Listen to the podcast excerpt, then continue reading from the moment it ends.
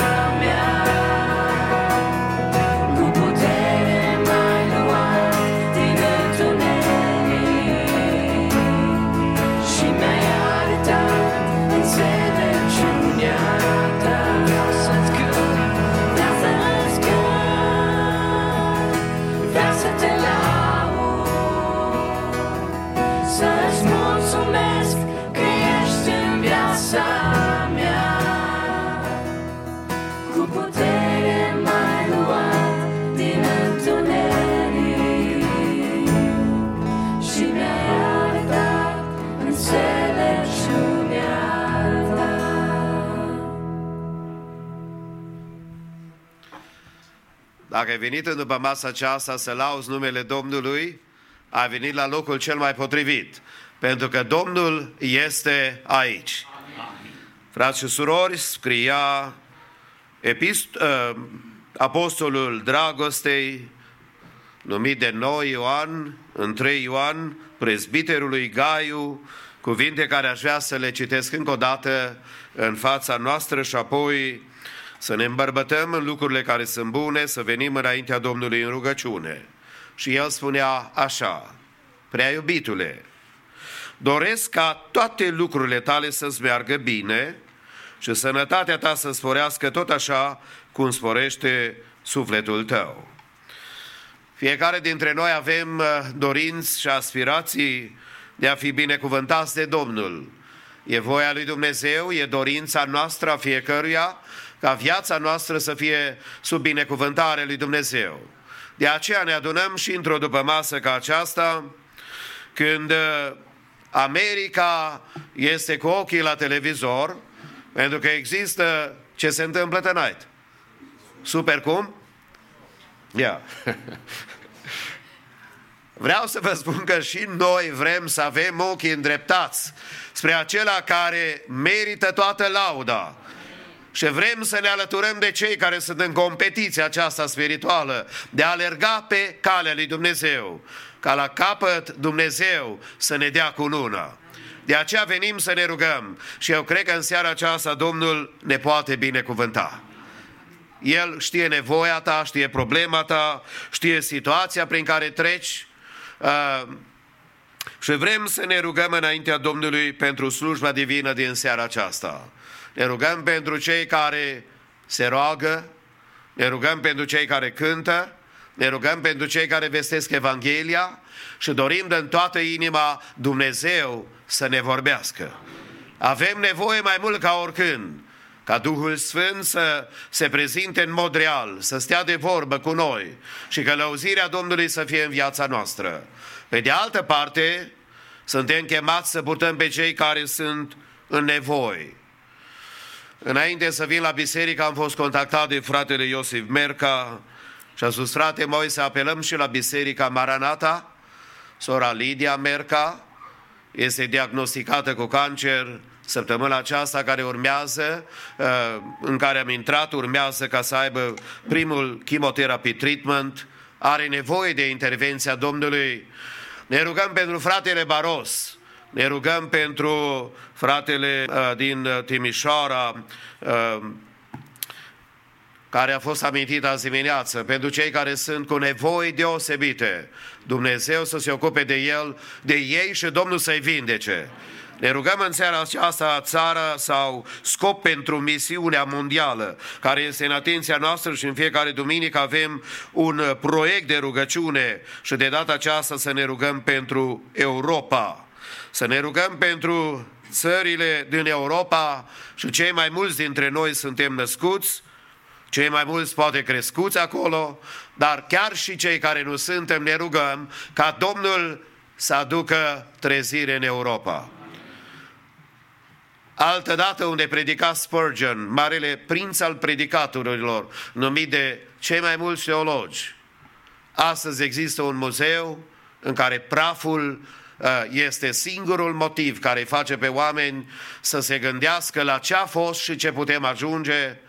Bisericile în Anglia se închid, se deschid moschee tot mai multe și Europa în general se îndreaptă în îndepărtare de voia lui Dumnezeu, de planul lui Dumnezeu, cum oară este o, uh, Irlanda, o țară care era catolică, a ajuns să voteze și să accepte căsătoriile de același sex, ceea ce nu se putea uh, concepe în urmă cu 30 de ani, 50 de ani, 100 de ani. Europa e într-un declin spiritual deosebit și am vrea să ne rugăm pentru că în Europa este și inima noastră a României. Dumnezeu să-i folosească pe români acolo unde se află.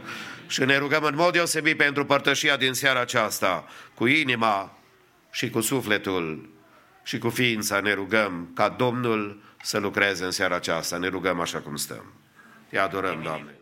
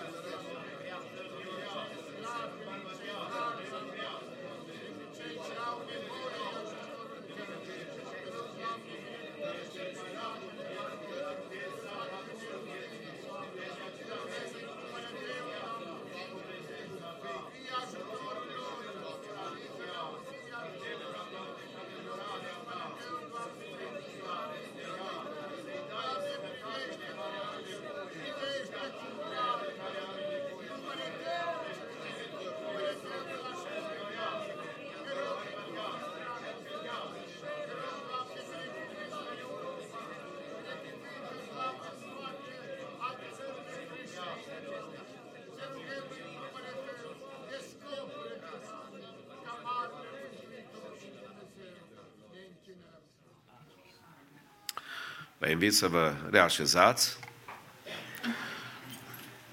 Cu dragoste vă salutăm și în după masa aceasta la închinare și dorim ca în tot ce facem numele Domnului să fie glorificat. Salutăm uh, familia Ilaș, fratele Filaret, care nu este un străin printre noi, a mai fost și a vestit cuvântul Domnului. Ne bucurăm că împreună cu sora sunt din nou în mijlocul nostru. Salutăm de asemenea și pe fratele uh, tânăr Roman, care uh, a fost și la o seară de rugăciune. Salutăm de asemenea familia Taftă, care au răspuns chemării și invitației să vină să ne învioreze inimile, să laude numele Domnului și sigur că e bucuria mea să salutăm în mijlocul bisericii familia Brazovan, uh, fratele Danny și sora Laura. Would you stand for a second? Just, just to remind you that you've been once in Sacramento. Haideți tuturor să le spunem bun venit, Domnul să-i binecuvinteze. God bless you. Corul mixt, după care un solo prin surioara Beatrice Poruț, familia Taftă de asemenea cu o cântare spre Sava Domnului și în urmă ascultăm primul mesaj al după mesei prin fratele Cornel Roman, pentru care ne rugăm și dorim în toată inima ca Dumnezeu să-l folosească în vestirea Evangheliei. Amin.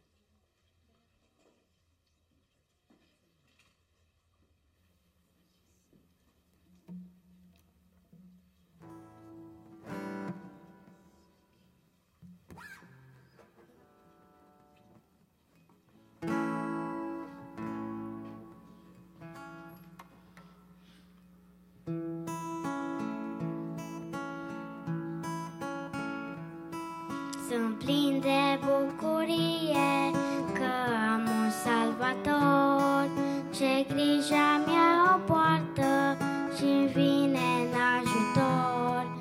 În fiecare zi simt prezența în viața mea. Îi mulțumesc pentru tot ce eu primesc din mâna sa, pentru aer, pentru apă, pentru tot ce eu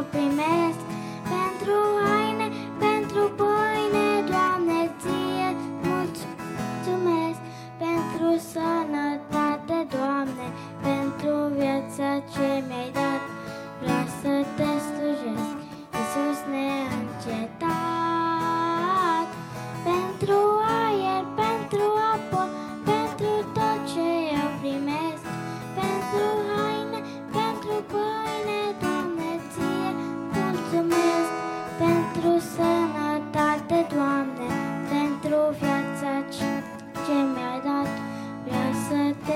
slujesc, Iisus neîncetat. Mă bucură, Iisuse, că ești în viața mea. Cu tine nu mi-e teamă, orice s-ar întâmpla. Viața mea ți-am dat-o, tot ce ea mi-a tău. Îți mulțumesc că ești cu mine și mă însoțeți mereu. Pentru aer, pentru apă, pentru tot ce eu primesc. Pentru haine, pentru pâine, Doamne, ție-ți mulțumesc. Pentru sănătate, Doamne, pentru viața ce mi-ai dat, vreau să te slujesc, Iisus neîncetat.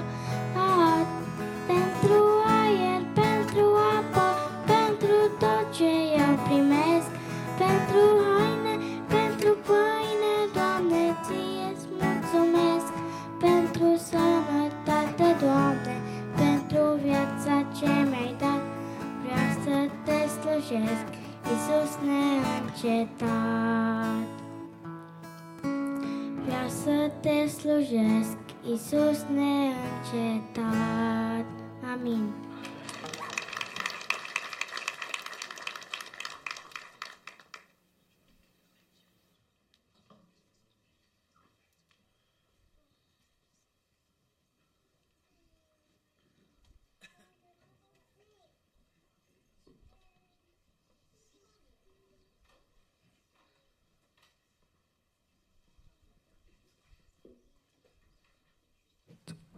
Domnul să vă binecuvinteze. Ne bucurăm să fim împreună cu dumneavoastră în această seară și uh, de data aceasta venim cu un uh, nou album, care, un CD care l-am făcut înainte să mergem în uh, România, în misiunea din 2019 și aș dori să cântăm două dintre cântările care sunt pe albumul acela. Bineînțeles că albumul este intitulat Modelează-mă. A fost un timp în viața noastră când am fost modelat și Dumnezeu ne-a binecuvântat cu versuri, cu melodii și așa s-a născut albumul acesta uh, printr-o modelare. Domnul să vă binecuvinteze. Spune-i Domnului tot necazul tău.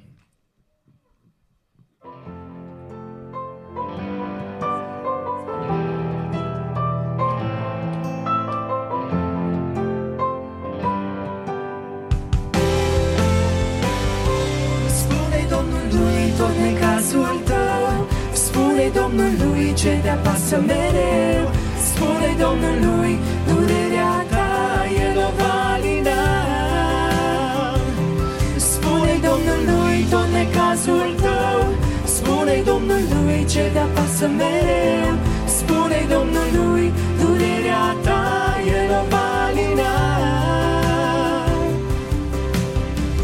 De te simți descurajat, de povară apăsat, îngrijorat și fără de ajutor. Ușile ți s-au închis, cerul parcă-i plin de nori, soarele nu l-ai văzut de mult și atunci spune-i Domnului, Spune-i Domnului tot necazul tău Spune Domnului ce te apasă mereu spune Domnului, durerea ta El o va lina. Spune Domnului tot necazul tău, spune Domnului ce te-a apasă mereu, spune Domnului, durerea ta El o va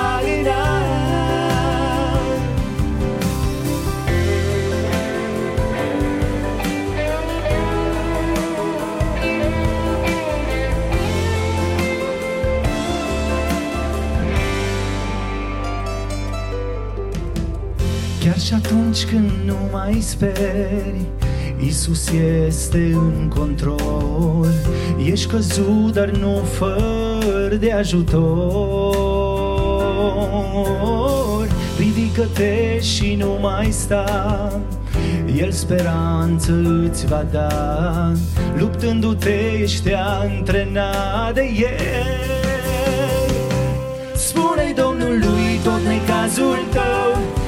spune Domnului ce te apasă mereu. Spune Domnului durerea ta El o va alina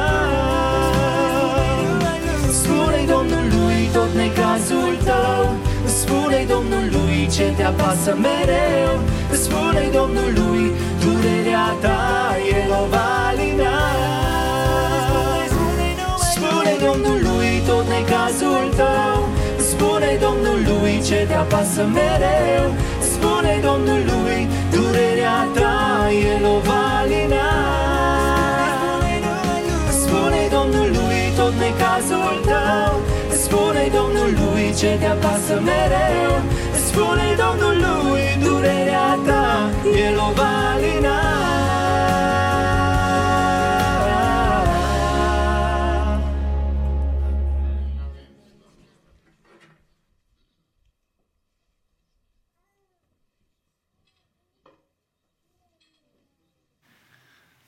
Dacă nu vă cer prea mult, haideți să ne ridicăm puțin în picioare. Aș vrea să citesc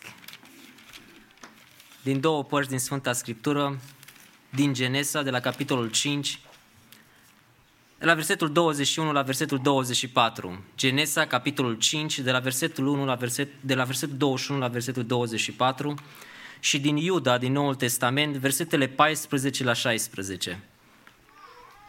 Genesa, capitolul 5, de la versetul 21. La vârsta de 65 de ani, Enoch a născut pe Metusala.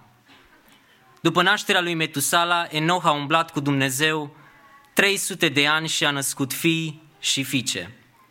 Toate zilele lui Enoch au fost 365 de ani. Enoch a umblat cu Dumnezeu, apoi nu s-a mai văzut pentru că l-a luat Dumnezeu. Amin. Iuda, versetele 14 la 16. Și pentru ei a prorocit Enoch al șaptelea patriarh de la Adam când a zis Iată că a venit Domnul cu zecile de mii de sfinți ai săi, ca să facă o judecată împotriva tuturor și să încredințeze pe toți cei nelegiuiți de toate faptele nelegiuite pe care le-au făcut în chip nelegiuit și de cuvintele de ocară pe care le-au rostit împotriva lui acești păcătoși nelegiuiți. Ei sunt niște cârtitori, nemulțumiți cu soarta lor, trăiesc după poftele lor, gura le este plină de vorbe trufașe și slăvesc pe oameni pentru câștig. Amin. Vă invit să reluați locurile.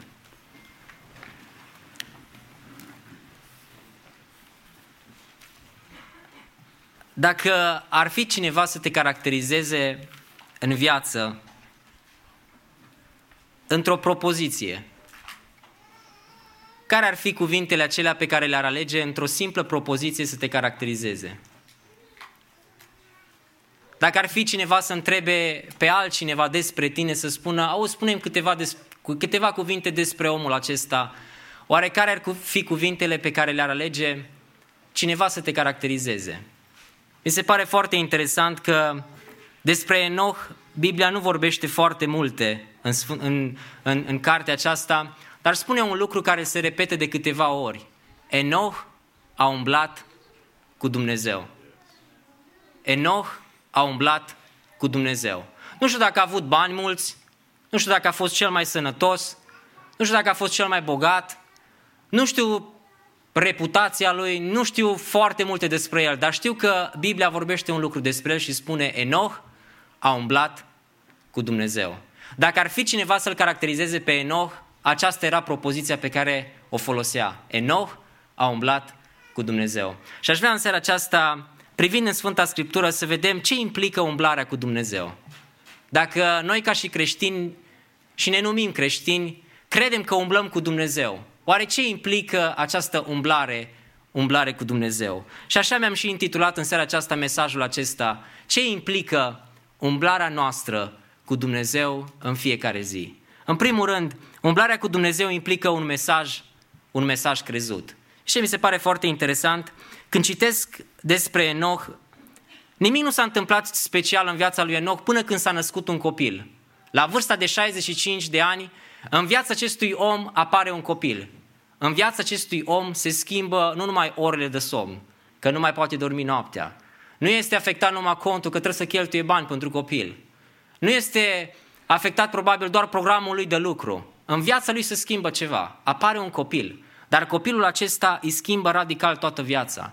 Mi se pare un lucru foarte interesant că viața lui era, era o viață monotonă, până la 65 de ani. Oare ce s-a întâmplat la 65 de ani? Mi se pare un lucru foarte interesant dacă se traduce din limba ebraică numele Metusala, numele acestui copil, este format din două cuvinte, mut și shalah, care tradus înseamnă moarte și a aduce. Adică, tradus din original, Metusala înseamnă moartea lui va aduce. Și este un lucru foarte interesant. Dacă faceți câteva calcule în Sfânta Scriptură, acum nu n-aș vrea să le faceți în timpul predicii, dar dacă chiar vreți să le faceți, puteți să le faceți. Mergeți acasă și studiați Cuvântul lui Dumnezeu și veți vedea un lucru interesant. Dumnezeu a trimis potopul pe pământ exact în anul morții lui Metusala. Metusala este omul care a trăit cel mai bun, mult de pe fața pământului, 969 de ani. Și Dumnezeu trimite un mesaj prin viața acestui copil. Când se naște copilul acesta, să știți un lucru, se naște și eu încă am răbdare cu poporul, cu poporul și cu oamenii care trăiesc pe acest pământ. Dar când moare acest om, când moare acest copil, Metusala, va veni judecata, judecata lui Dumnezeu. Și ce înseamnă lucrul acesta? Dumnezeu îi trimite o profeție lui Enoch. Enoch, când se va naște copilul acesta, să nu uiți un lucru, el va trăi, dar când va muri el, moartea lui va aduce ceva. Și exact în anul morții lui Metusala vine judecata lui Dumnezeu. Și ce îmi spune mie despre Enoch lucrul acesta? Nimic nu s-a întâmplat special în viața lui Enoch până când s-a născut acest copil, Metusala. Și ce înseamnă cu adevărat o umblare cu Dumnezeu? Umblarea cu Dumnezeu implică un mesaj crezut. Dumnezeu îi spune lui, lui, lui Enoch, când copilul acesta va muri, va veni judecata lui Dumnezeu. Dacă Enoch nu credea mesajul acesta, oare mai era scăpat Enoch? Oare mai umbla Enoch cu Dumnezeu?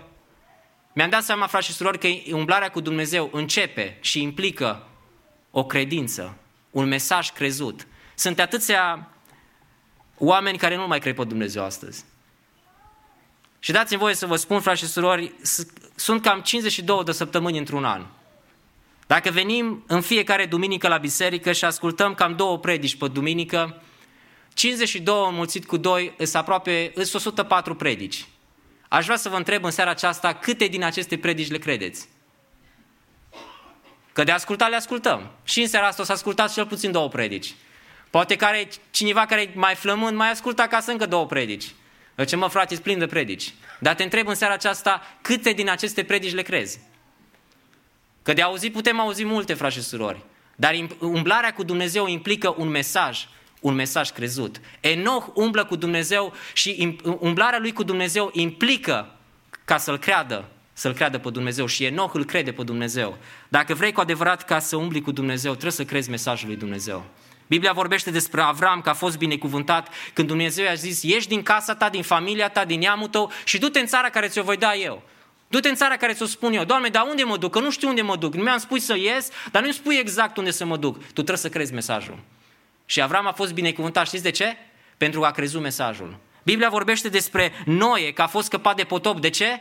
Nu pentru că doar au auzit mesajul. A primit un mesaj din partea lui Dumnezeu, fă o corabie, scapă-ți viața. Dacă Noe nu făcea corabia aceea, asta implica faptul că Noe nu credea în mesajul lui Dumnezeu. Dar Noe a fost scăpat pentru că Noe a avut credință în mesajul lui Dumnezeu.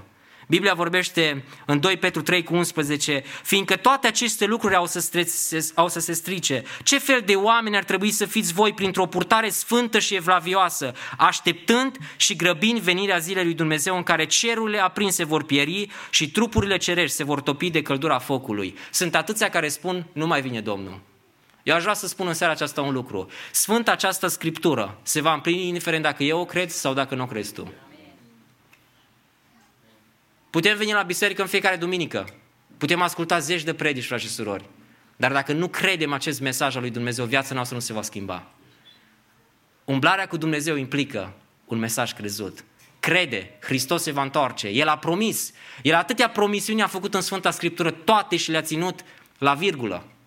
La punct s-au împlinit toate. Și această promisiune a revenirii lui Hristos se va împlini. Umblarea cu Dumnezeu, în primul rând, implică, implică un mesaj crezut. În al doilea rând, umblarea cu Dumnezeu implică o motivație corectă. Știți că în ziua în care Enoch devine tată, Enoch mai devine și un copil de Dumnezeu? Știți că în ziua în care îi se naște un copil, el de fapt se naște de nou? Și ce mi se pare mie foarte interesant? Citind în Sfânta Scriptură, aș putea să spun că Enoch a putut să-L slujească pe Dumnezeu din cel puțin trei motive. În primul rând, aș putea să spun, probabil că Enoch l-a slujit pe Dumnezeu pentru că Dumnezeu l-a binecuvântat. Câți nu se roagă lui Dumnezeu, Doamne, dă-mi un copil? Familii căsătorite și se roagă, Doamne, dă-mi un copil, vreau să am un copil.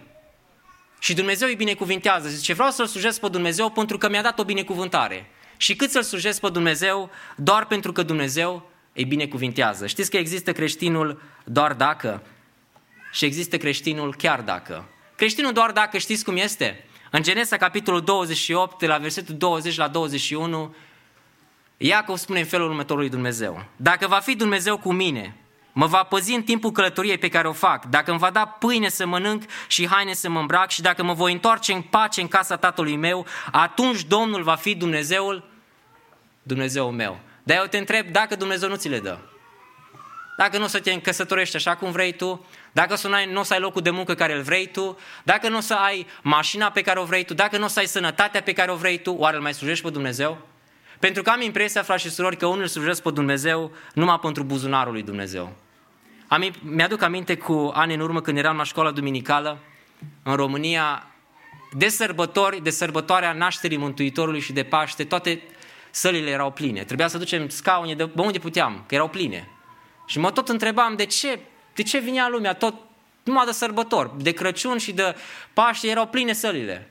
Nu-ți trebuia multă minte să realizez că se deau cadouri. Treceau cadourile, treceau și copiii. Și mi-am dat seama, frați și surori, că câteodată așa îl slujim și noi pe Dumnezeu, pentru buzunarul lui Dumnezeu. Îl căutăm pe Dumnezeu pentru ce ne mai poate da Dumnezeu. Dacă Dumnezeu nu-ți dă nimic din ce ceri, îl mai slujești pe Dumnezeu? Eu pot să spun că omul acesta, Enoch, l-a slujit pe Dumnezeu. Aș putea să spun la prima impresie că Dumnezeu l-a binecuvântat pe Enoch un copil și Enoch a început să umble cu Dumnezeu. Dar, frați și surori, oamenii care îl slujesc pe Dumnezeu numai pentru binecuvântări, când apare necazul și ne- problemele, și ce face? Îl lasă și pe Dumnezeu. Dar omul acesta este perseverent, zice Biblia, că a umblat 300 de ani cu Dumnezeu. Și ca să umbli 300 de ani cu Dumnezeu, îți trebuie un motiv mai mult decât de a-L sluji pe Dumnezeu doar pentru binecuvântările lui Dumnezeu. Un al doilea motiv aș putea să spun, Enoch a umblat cu Dumnezeu de frica pedepsei. Vedeți dumneavoastră, la evrei numele însemna totdeauna ceva. Și numele acestui copil Metusala înseamnă când moare, când moare el vine judecata, când moare el se va întâmpla ceva. Va veni judecata lui Dumnezeu. Și omul acesta aș putea să spun, a început să-L slujească pe Dumnezeu, de ce? De frica pedepsei. Mi-aduc aminte cu ani în urmă că am predicat la o biserică undeva lângă București și un frate a dat un îndemn înaintea mea și a zis, fraților, zice, eu vin la biserică că mi-e frică să nu-mi bată Dumnezeu familia. Eu de-aia vin, zice, la biserică. Eu, eu vă spun sincer, zice, eu aș sta acasă, dar mi-e frică că mă bate Dumnezeu familia. Câți vin la biserică sau îl slujesc pe Dumnezeu numai de frică? De frica pedepsei. Să nu cumva să se întâmple ceva în viața lor, să nu cumva să apară o problemă, un necaz. Frați și surori, creștinismul de frică nu ține prea mult. Și ce mi se, știți ce mi-am dat seama de-a lungul timpului? Că încercăm să le predicăm la oameni despre rai. Să-i îndrăgostim pe oameni de rai, să le spunem cât e de frumos cerul, cât e de frumos acolo în părăția lui Dumnezeu și oamenii nu se pocăiesc. După aia zice, măi, oamenii nu se pocăiesc nici cu raiul, nici cu cerul, hai că dăm, cu ei, dăm pe ei cu iadul. Și le spunem cum e, ce groază e acolo, ce chin, ce necazuri, ce suferință. Și oamenii nu se pocăiesc nici de frica raiul, iadului, nici de bucuria cerului. Pentru că, frați și surori, noi nu ne pocăim, pocăim de frica, de frica pedepsei, ci noi ne pocăim de dragul lui Dumnezeu. Pentru că ultimul motiv pe care îl văd eu și cred din toată inima că Enoch a avut o motivație corectă când l-a slujit pe Dumnezeu. Enoch l-a slujit pe Dumnezeu de dragul lui Dumnezeu. Știți de ce? În evrei, Biblia zice despre el, a primit mărturia că este plăcut lui Dumnezeu. Oamenii care îl slujesc pe Dumnezeu doar pentru buzunarul lui Dumnezeu, frați și surori, nu sunt plăcuți lui Dumnezeu. Oamenii care îl slujesc pe Dumnezeu doar de frica pedepsei, când trece pedeapsa, nu mai slujesc pe Dumnezeu. Nu sunt plăcuți lui Dumnezeu. Dar omul care îl slujește pe Dumnezeu de dragul lui Dumnezeu, acesta are o motivație corectă. Implicarea, um, umblarea cu Dumnezeu implică o motivație corectă. De ce îl slujești pe Dumnezeu? Nu cumva și tu ești creștinul doar dacă? Doamne, dacă tot să-mi dai, o să vin și eu. Dacă o să am sănătate, o să cânt. Dacă o să am, dacă o să am, dacă o să am. N-ai vrea să fii un creștin, creștinul chiar dacă? În Habacuc, Biblia vorbește despre Habacuc, că îi spune lui Dumnezeu, Doamne, chiar dacă smochinul nu va înflori, vița nu va da niciun rod, rodul măslinului va lipsi și nu vor mai fi boi în grajduri, nu vor mai fi, Doamne, nu voi mai avea, nu voi mai avea toate lucrurile pe care le vreau. Dacă ar fi să traduc versetul acela, știți cum aș traduce? Doamne, dacă frigiderul o să fie tăgol, dacă rezervorul va fi tot pe roșu, dacă nu o să am bani, Doamne, în buzunar niciodată, dacă contul va fi tot pe zero, Doamne, să știi un lucru, eu te slujesc pentru ceea ce ești Tu, nu pentru ceea ce îmi dai. Și aș vrea în seara aceasta să-ți fie drag Dumnezeu. Să slujești pe Dumnezeu de dragul, de dragul lui Dumnezeu. Ne aduc aminte de o întâmplare care povestește despre un călugăr, că a văzut o femeie undeva prin Damasc, purtând în, mâna, în, în, do, în cele două mâini ale ei două lucruri diferite. Într-o mână a ei purta o cratiță cu tăciuni aprinși iar în cealaltă purta un ulcior cu apă. Și omul acesta, când a văzut-o pe femeia aceasta, a întrebat-o, femeie, ce vrei să faci cu cărbunii aceștia aprinși? Și ce vrei să faci cu ulciorul acesta cu apă? Și femeia aceasta s-a uitat la omul acesta și i-a spus în felul următor, Domnule, cu cărbunii aceștia aprinși pe care îi am, aș vrea să dau foc raiului. Aș vrea să ardă raiul. Iar cu ulciorul ăsta cu apă, aș vrea să sting toate flăcările iadului. Omul acesta s-a uitat ciudat la ea și a zis, dar de ce vrei să faci asta? Și femeia aceasta s-a uitat la omul acesta și i-a spus, pentru că n-aș vrea ca oamenii să-L slujească pe Dumnezeu de frica iadului, dar n-aș vrea să-L slujească pe Dumnezeu nici de bucuria cerului, ci să-L slujească pe Dumnezeu de dragul lui Dumnezeu.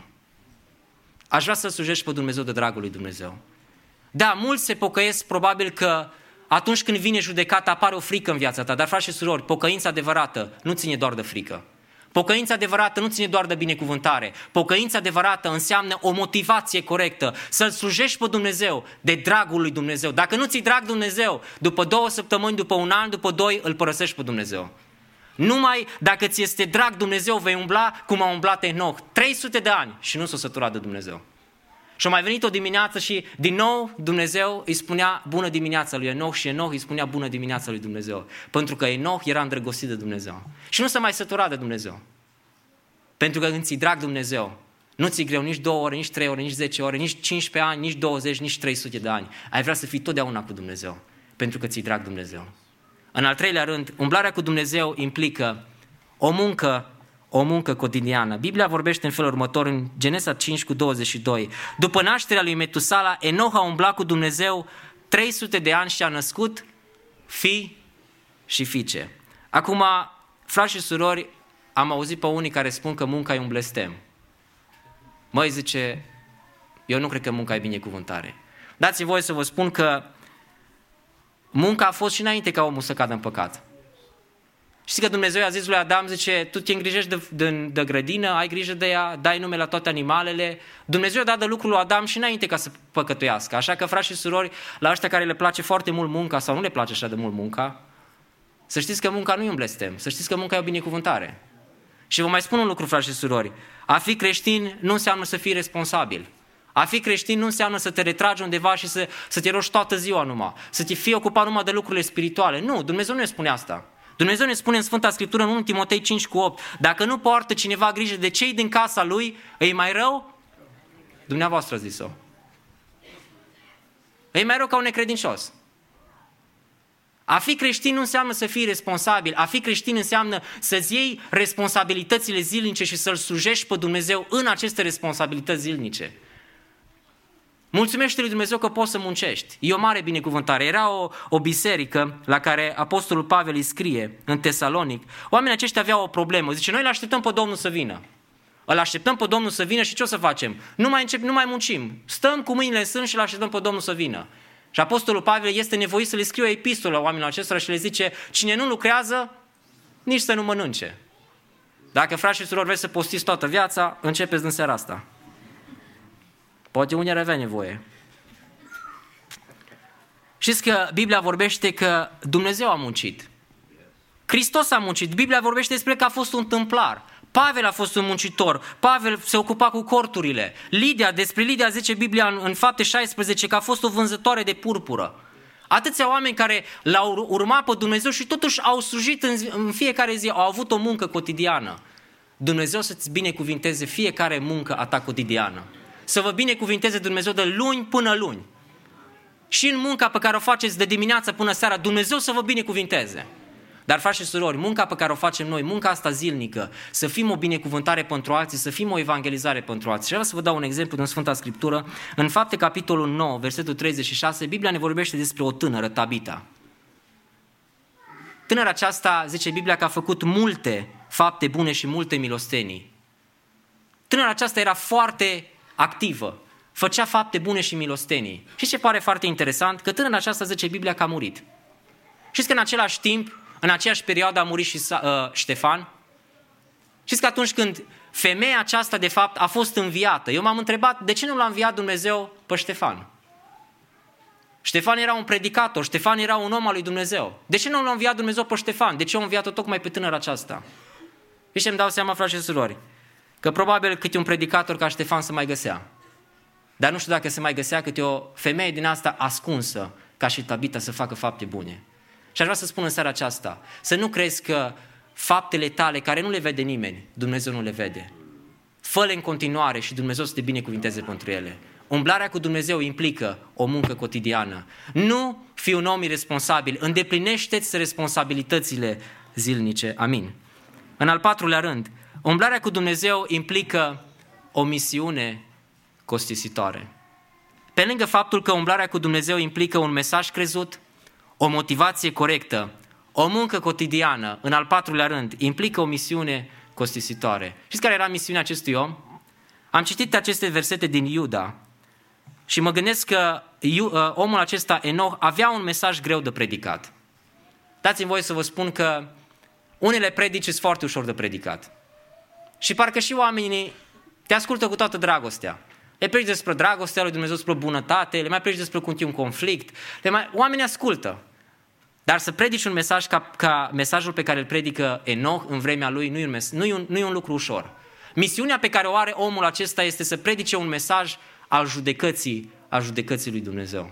Omul acesta avea o misiune costisitoare. Știți din ce cauză? Din cauza mesajului pe care el trebuia să-l predice. Unii oameni te ascultă atunci când predici despre bucurie, despre lucr- multe lucruri frumoase, dar parcă nu te mai asculta când începi să vorbești despre judecată, despre păcat, despre lucruri care probabil nu, nu ne plac urechilor. Și omul acesta are un mesaj, are un mesaj greu de predicat. Trebuie să predice despre judecata, judecata lui Dumnezeu. Și nu numai atât. Omul acesta are o misiune costisitoare nu doar din cauza mesajului, are o misiune costisitoare și din cauza reacției oamenilor. Știți care a fost reacția oamenilor? Indiferență. Citiți, priviți ce spune Biblia în Matei 24, 38 la 39. În adevăr, cum era în zilele de dinainte de potop, când mâncau și beau, se însurau și se măritau, până în ziua în care a intrat Noe în corabie, nu au știut nimic, până când a venit, a venit potopul. Știți care a fost reacția oamenilor la mesajul pe care Dumnezeu l-a trimis prin acest tânăr? Metusala, tu ești lumânarea lui Dumnezeu. Când se stânge lumânarea lui Dumnezeu, să stânge și răbdarea lui Dumnezeu. Știți care a fost reacția oamenilor la mesajul lui Dumnezeu? Pe care Enoch l-a predicat oamenilor? Nepăsare. Indiferență. Nici măcar nu i-a interesat mesajul lui Dumnezeu și mi se pare, frate și surori, că așa de bine se potrivește, așa de bine se potrivește mesajul acesta cu generația noastră. Sunt atâția oameni care se ridică și predică cuvântul lui Dumnezeu. Și dați-mi voi să vă spun ca și predicator, văd oamenii atât de nepăsători în, în biserici. Pot să predic, frați și surori, de dimineața până seara. Mă rog, predic, mă rog, mă postez pentru ceea ce fac. Vreau să fac o slujire cât mai curată înainte lui Dumnezeu, cât mai eficientă. Și dați-mi voi să vă spun, frați și surori, câteodată te gândești că parcă predici la niște statui moarte. Dați-mi voi să vă spun că asta e reacția. Câteodată mă simt exact în pielea lui Iona. Când Dumnezeu îi spune lui Iona, Iona, du-te la Ninive și predică mesajul lui Dumnezeu. Doamne, mă duc, mă duc în altă parte. Nu mă duc la Ninive. Că în unele biserici e așa de greu să predici și te, te întâlnești exact cu reacția cu care se întâlnește Enoch. Când predică mesajul, oamenii erau nepăsători, indiferenți, nici, nici măcar nu i-a interesat, i-a interesat de viața lor. Nu i-a interesat de mesajul lui Dumnezeu. Dar Enoch este un om care are o misiune costisitoare, dar omul acesta este dedicat. Știți ce înseamnă Enoch tradus din original? Dedicat. E un om care s-a dedicat special pentru această misiune. Chiar dacă a avut un mesaj greu să predice despre judecata lui Dumnezeu, chiar dacă reacția oamenilor a fost cum a fost, a fost nepăsare, omul acesta a continuat să fie dedicat. A umblat cu Dumnezeu înseamnă să fii dedicat lui Dumnezeu. Și ce îmi spune mie despre tânărul acesta, despre omul acesta care a trăit cel mai mult de pe fața pământului. Biblia vorbește despre 969 de ani a trăit Metusala. Câteva lucruri, patru lucruri cel puțin îmi spune Biblia despre omul acesta. Când mă uit la viața lui Metusala, văd patru lucruri despre răbdarea lui Dumnezeu. Știți cum este răbdarea lui Dumnezeu? Răbdarea lui Dumnezeu are un scop. Răbdarea lui Dumnezeu are un scop. Dumnezeu se uită la generația în care trăiește Enoch și vede pe oamenii aceștia trăind în păcat. Textul, dacă ați fost aten- atenți la citirea din Iuda, se repetă foarte mult o expresie nelegiuiți, nelegiuiți, nelegiuiți. Generația în care se ridică Enoch să predice cuvântul era o generație de nelegiuiți. Și omul acesta aduce un mesaj de avertizare. Încă puțină vreme și vine judecata lui Dumnezeu. Și dați-mi voi să vă spun un lucru. Vă întreb în seara aceasta un lucru. Dacă Dumnezeu dorea să-i distrugă pe oamenii aceștia, oare îl mai trimitea pe Enoch să predice? Dacă Dumnezeu dorea să distrugă cetatea Ninive, îl mai trimitea pe Iona cu un mesaj încă 40 de zile și Ninive va fi nimicită? Eu nu cred că Dumnezeu mai trimitea un mes- mesajul acesta. Nu mai trimitea pe, pe, pe Iona să predice la Ninive dacă Dumnezeu dorea să distrugă această cetate. Dar Dumnezeu avea un scop. Mă duc să-l trimit pe omul acesta. Vreau să-l trimit pe omul acesta, pe Iona, la Ninive, pe Enoch, în vremea lui să predice cuvântul. Știți de ce? Pentru că vreau ca generația aceea de oameni să se pocăiască. Când Dumnezeu ne predică un, un mesaj care nu ne place, frate și nu vă supărați pe Dumnezeu. Că Dumnezeu ne vrea binele. Dumnezeu are un scop și știți care era scopul lui Dumnezeu? Scopul lui Dumnezeu era mântuirea, mântuirea oamenilor. De aceea Dumnezeu l-a trimis pe Enoch. Enoch era vocea lui Dumnezeu în generația lui. Pocăiți-vă că vine judecata lui Dumnezeu. Chiar dacă oamenii nu l-au crezut, poate unii l-au crezut, dar omul acesta a fost constant. Un om care s-a dedicat acestei slujiri. Pe lângă lucrul acesta, răbdarea lui Dumnezeu nu numai că este are un scop, mântuirea omului. Răbdarea lui Dumnezeu mai are, este suficientă. Dați-mi voie să vă spun, frați și surori, dacă Dumnezeu nu are răbdare cu cineva, atunci nu are răbdare nimeni. 969 de ani, frați și surori, ți greu și să-i zici. Da să-i numeri. Gândiți-vă, 969 de ierni ori trecut. 969 de primăveri. 969 de toamne. 969 de veri. Atâtea, atâtea anotimpuri au trecut peste oamenii aceștia și oamenii aceștia totuși nu s-au pocăit. Îi aud pe câte unul mă zice, dacă n-am avut destul timp să mă pocăiesc.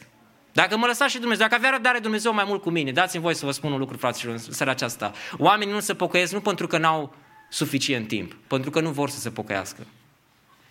Pentru că Dumnezeu are răbdare cu omul. Și Dumnezeu a avut răbdare cu generația aceea 969 de ani. A avut răbdare Dumnezeu cu, răbda, cu, cu generația aceea. Răbdarea lui Dumnezeu e suficientă. Nu numai atât, răbdarea lui Dumnezeu este sacrificatoare. Răbdarea lui Dumnezeu este activă. Știți că Dumnezeu nu s-a retras undeva și a zis, las că las pe oamenii aceștia în păcatele lor și nu mă interesează de ei. Nu, Dumnezeu îl trimite pe Enoch cu un mesaj. Pentru că Dumnezeu, lui Dumnezeu îi pasă de generația aceasta. Și Dumnezeu ridică oameni pentru această generație, ca oamenii aceștia să se pocăiască. Îi trimite predicatorul, îi trimite pe Metusala. Era lumânarea lui Dumnezeu pentru generația lui. Știți că Alexandru Macedon în fiecare, de fiecare dată când cucerea o cetate, lua o lumânare și o punea în fața cetății. Și striga în gura mare, atâta timp cât arde lumânarea asta. aveți ocazia să vă predați. Aveți ocazia să vă predați și nu vă voi omorâ.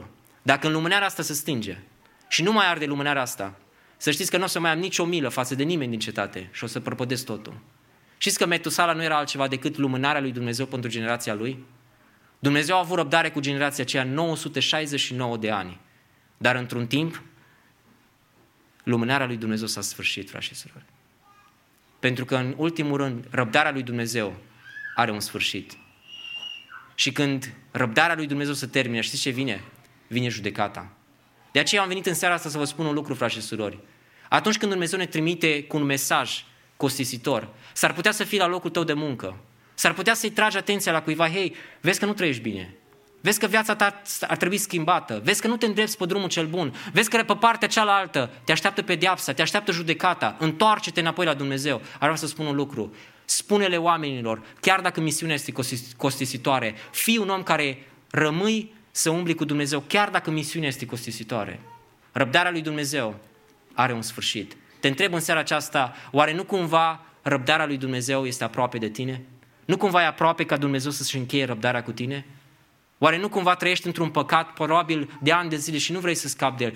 Încă te complace în el. Dumnezeu vrea să spună în seara aceasta, eu am răbdare cu tine. Dar vreau să spun un lucru, răbdarea mea se poate încheia într-o zi. În seara aceasta Dumnezeu spune, răbdarea mea se poate încheia în judecată. Dumnezeu te poate transforma. Și aș vrea să închei în seara aceasta cu ultimul lucru. Umplarea cu Dumnezeu implică în ultimul rând o mutare cerească. Așa de mult îmi place Evrei, capitolul 11, Biblia zice în felul următor. Prin credință a fost mutat Enoch de pe pământ ca să nu vadă moartea. N-a mai fost găsit pentru că Dumnezeu îl mutase. Căci înainte de mutarea lui primise mărturia că este plăcut lui Dumnezeu. Noi de deseori atunci când participăm la mormântări, noi le spunem la oameni că oamenii au murit. Dar Sfânta Scriptură când vorbește despre moarte, ea vorbește în câteva imagini interesante. Ea zice, Biblia vorbește în 1 Tesaloniceni 4, de la 13 la 15, că oamenii aceia care au plecat dincolo au adormit. Este doar într-un somn. Acum când omul acesta vorbește în Evrei capitolul 11 cu 5, omul acesta zice, a fost mutat. Enoch a fost mutat. Enoch n-a murit. A fost răpit la Dumnezeu, dar el știți ce a făcut? S-a mutat de aici, în lumea cealaltă. Știți că umblarea cu Dumnezeu să încheie într-o mutare cerească? Nu știu câți dintre dumneavoastră vă place să vă mutați într-o țară în alta. Sau vă place să vă mutați într-o localitate în alta. Dar vreau să vă spun un lucru în seara aceasta. Va veni momentul când ne vom muta de aici. Așa că nu vă faceți prea multe bagaje, că nu o să luăm nimic cu noi. O să rămână toate aici. Și zice Biblia că mutarea aceasta o va face Hristos. O va face Dumnezeu. El ne va lua de aici și ne va duce în lumea cealaltă. De ce să umbli cu Dumnezeu? Pentru că umblarea cu Dumnezeu la final se termină într-o mutare cerească. Noi nu vom termina lumea aici, frați și surori. Noi ne vom muta de aici, ne vom muta dincolo acasă. Și zice Biblia că El ne-a plecat acolo să ne pregătească să ne pregătească un loc. Și mă tot gândesc, de atâtea ori mă gândesc, frați și surori, atunci când vin musafiri la noi, noi repede facem câteodată curat, mai băgăm mizeria pe supreș să nu se vadă, mai ascundem cumva praful, mai să punem ceva să nu vadă oamenii, ne pregătim așa repede, repede. Dar frați și surori, zice Biblia că el de 2000 de ani, de, cel, de peste 2000 de ani pregătește locul ăsta. Oare ce, ce loc frumos va fi în ziua aceea? Oare cât, cât de splendid va fi locul, locul acela? Oare nu ți drag să, să, să zici, Doamne, vreau să mă mut de aici. Nu știu cum va fi, Doamne, acolo, dar vreau să știu un lucru. Dacă ești Tu prezent acolo, e suficient, Doamne. Mutare cerească, umblarea cu Dumnezeu se va termina într-o mutare, într-o mutare cerească. Și aș vrea să închei cu versul unei, unei poezii care îmi plac foarte mult. Cu Dumnezeu în fiecare zi.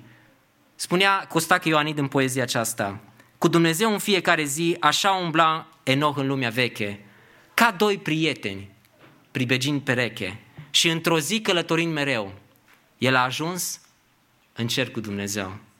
Cu Dumnezeu în fiecare zi așa umbla în vremea lui și noie. Și toți râdeau de el atunci în voie, dar n-au ajuns sub primul curcubeu, decât cei ce umblau cu Dumnezeu. Cu Dumnezeu în fiecare zi așa umbla în Israel Ilie, îndeplinindu-și sfânta lui solie și un car, și un car de foc l-a dus ca pe un trofeu, să umble și în cer cu Dumnezeu. Cu Dumnezeu în fiecare zi să fim și noi în lumea de țărână, la pieptul Lui, mergând cu El de mână și într-o zi, umblând așa mereu, ne vom trezi în cer cu Dumnezeu. Dacă vă doresc ceva în anul 2020, vă doresc ca să umblați cu Dumnezeu în fiecare zi. Umblarea aceasta cu Dumnezeu implică un mesaj crezut, implică o motivație corectă, implică o muncă cotidiană, implică o misiune costisitoare și la final se va încheia într-o mutare cerească. Dumnezeu să vă binecuvinteze. Amin.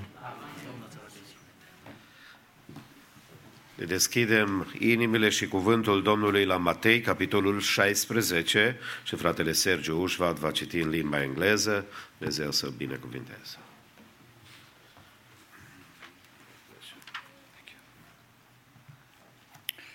Matthew chapter 16. And the Pharisees and Sadducees came, and to test him, they asked him to show him a sign from heaven. He answered them, When it is evening, you say, It will be fair weather, for the sky is red. And in the morning, it will be stormy today, for the sky is red and threatening. You know how to interpret the appearance of the sky, but you cannot interpret the signs of the times. An evil and adulterous generation seeks a, sign, but no sign will be given to it except the sign of Jonah. So he left them and departed. When the disciples reached the other side, they had forgotten to bring any bread. And Jesus said to them, Watch and beware of the levy, beware of the levy of the Pharisees and Sadducees. And they began discussing it amongst themselves, saying, We brought no bread. But Jesus, aware of this, said, O you of little faith, why are you discussing amongst yourselves the fact that you have no bread? Do you not yet perceive? Do you not remember the five loaves for the five thousand, and how many baskets you gathered? Or even, or the seven loaves for the four thousand, and how many baskets you gathered? How is it that you fail to understand that I did not speak about bread? Beware of the levy of the Pharisees and Sadducees. Then they understood that he did not tell them to beware of the levy of bread, but of the teaching of the Pharisees and Sadducees. Now, when Jesus came into the district of Caesarea Philippi, he asked his disciples, Who do the people say that the Son of God is? And they said, Some say John the Baptist, others say Elijah, and others Jeremiah or one of the prophets. And he said to them, But who do you say that I am? Simon Peter replied, You are the Christ, the Son of the living God. And Jesus answered him, Blessed are you, Simon Bar Jonah, for flesh and blood has not revealed this to you, but my Father who is in heaven. And I will tell you, you are Peter, and on this rock I will build my church, and the gates of hell shall not prevail against it. I will give you the keys of the kingdom of heaven, and whoever bind, and whatever you bind on earth shall be bound in heaven, and whatever you loose on earth shall be loosened in heaven. Then be strict. Then he strictly charged the disciples to tell no one that he was the Christ. From that time, Jesus began to show his disciples that he must go to Jerusalem and suffer many things from the elders and chief priests and scribes, and be killed, and on the third day be raised. And Peter took aside, took him aside, and began to rebuke him, saying, Far be it from you, Lord. This has never happened. This shall never happen to you. But he turned and said to him and said to Peter, Get behind me, Satan. You are a hindrance to me, for you are not setting your mind on the things of God, but on the things of man. Then Jesus told his disciples, If anyone would come after me, let him deny himself, take up his cross, and follow me. For whoever would save his life will lose it, but whoever loses his life for, for my sake will find it. For what will it profit a man if he gains the whole world and forfeits his soul? For what shall a man in return, so, sh- or, or shall a man give in return for his soul? For the Son of God is going to come with his angels in the glory of his Father, and then he will repay each person according to what he has done. Truly I say to you, there are some standing here who will not taste death until they will see the Son of Man coming in his kingdom. Amen. Urmează să ne închinăm Domnului cu darurile noastre de bună voie, în susținerea lucrării locale. Dumnezeu să vă binecuvinteze dărnicia. În timp ce cântăm Domnului, frații responsabili cu corect ai rugăm să ne ajute. Vă invit să vă reașezați.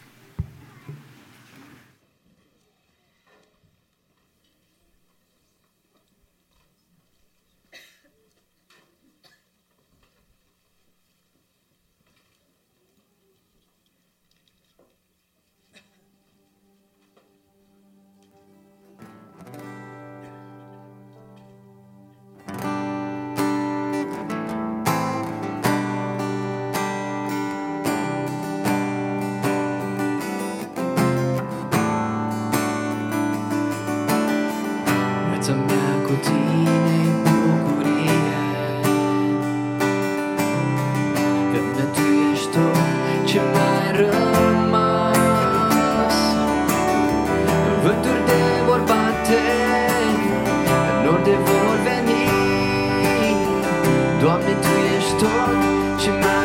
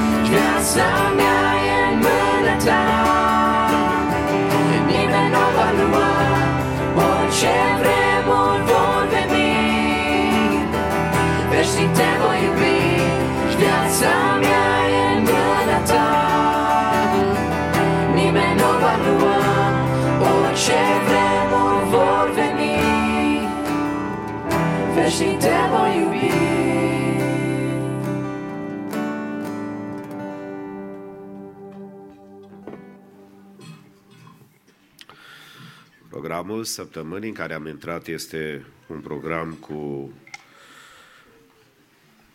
repetițiile și întâlnirile bisericii care se cunosc, de aceea cu ajutorul Domnului, de asemenea, ținem cont de duminica viitoare, pe lângă celelalte întâlniri de peste săptămână și dorim să ne închinăm înaintea Domnului. ultima duminică a lunii, duminica dimineața 23, avem ședința generală uh, cu biserica programată, dare de seamă pentru anul 2019 care s-a scurs. Vă rugăm să țineți cont de lucrul acesta și în programările dumneavoastră să fim cu toți la aceste momente importante pentru viața bisericii. Dacă mai sunt frați sau surori care, sau persoane care au făcut uh, donații uh, pentru Biserica Maranata în anul care s-a scurs, uh, există donation statement la casierul bisericii care vă așteaptă și vă poate înmâna uh, plicul, incluzând mulțumirea bisericii și totodată statementul de donație pentru care în numele Domnului vă mulțumim și dorim ca Dumnezeu să vă răsplătească. Fratele Lorin și sora Carina Taftă au uh, scos noul acest album uh, CD care l-au și sigur că puteți să-l obțineți la încheierea slujbei. Ei n-au un preț pentru el, dar fiecare dintre noi trebuie să știm că sunt cheltuieli implicate, iar apoi mai presus, banii care se adună pentru acest proiect se vor folosi în misiune în România și toată biserica, zicem, Domnul să-i binecuvintează. Îi rugăm în cele ce urmează să pregătească următoarea cântare, corul mixt și apoi uh, un duet de asemenea prin Laura și Cristina și continuăm închinarea înaintea lui Dumnezeu.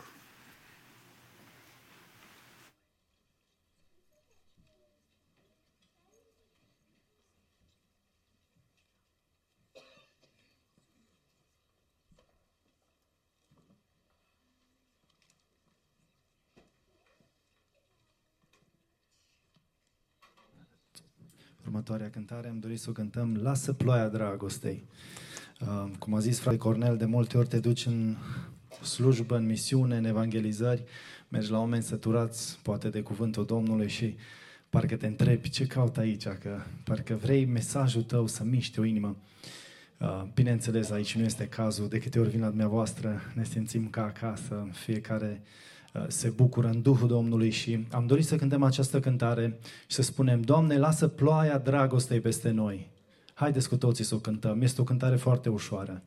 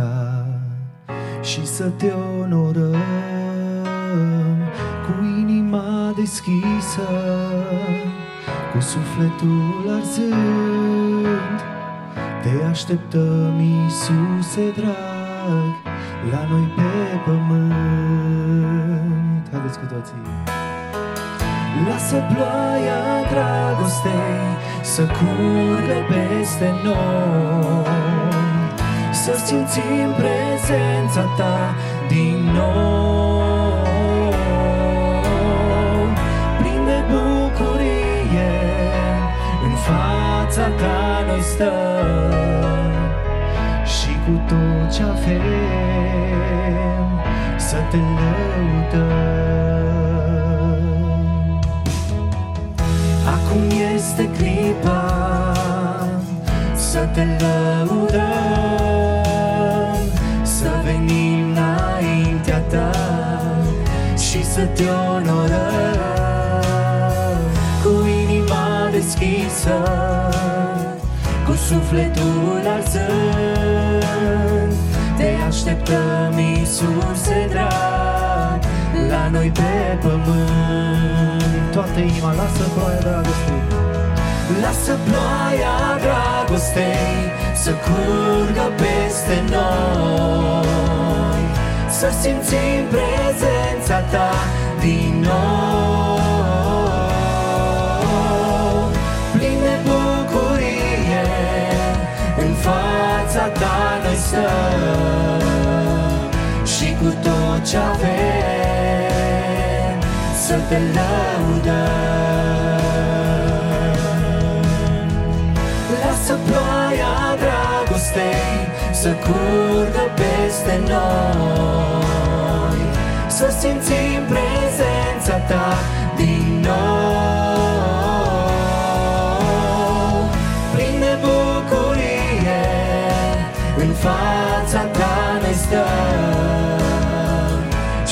tot ce avem să te lăudăm. Sfânt ești Tu, o Doamne, Sfânt în veci de veci, onorat, glorificat Tu ești Tu, o Doamne, Sfânt în veci de veci,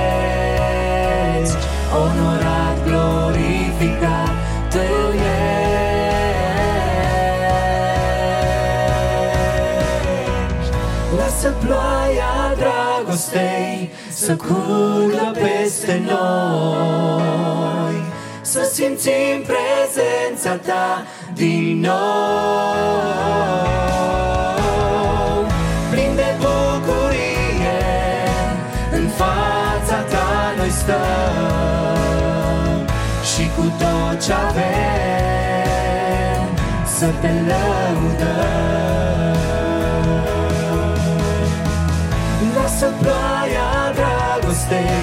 Să curgă peste noi, să simțim prezența Ta din nou.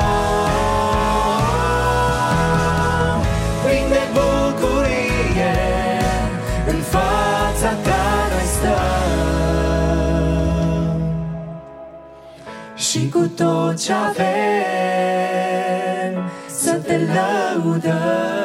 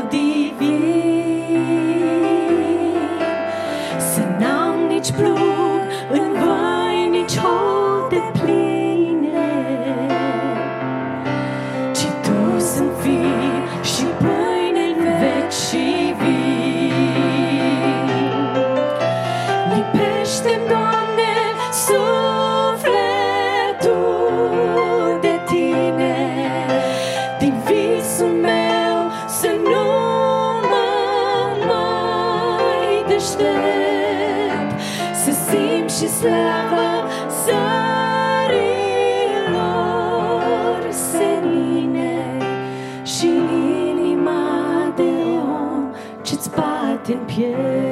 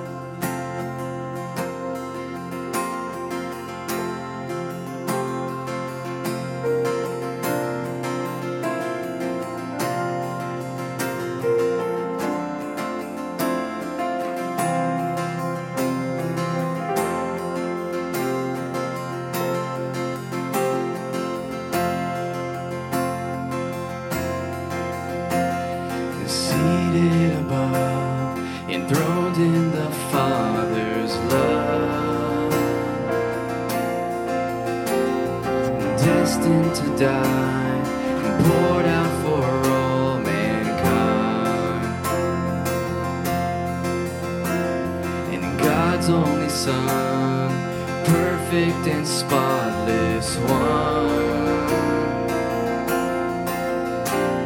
And he never sinned, but suffered as if he did. Sing all authority, all authority.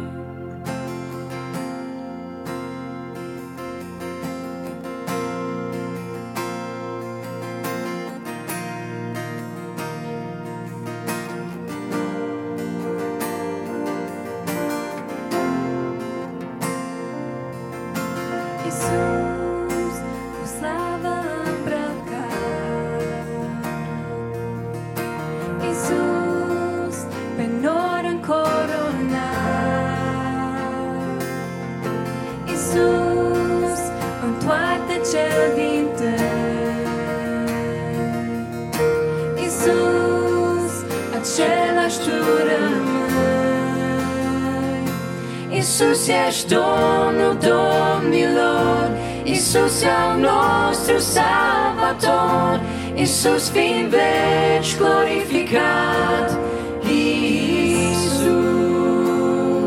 Iisus ești Domnul Domnilor, Iisus al nostru Salvator, Iisus fiind veci glorificat, Iisus. Iisus, cerul ai lăsat. Iisus, la slavă ai renunțat. Iisus, în lume ai venit. Iisus, Hristos ești prețuit. Iisus ești Domnul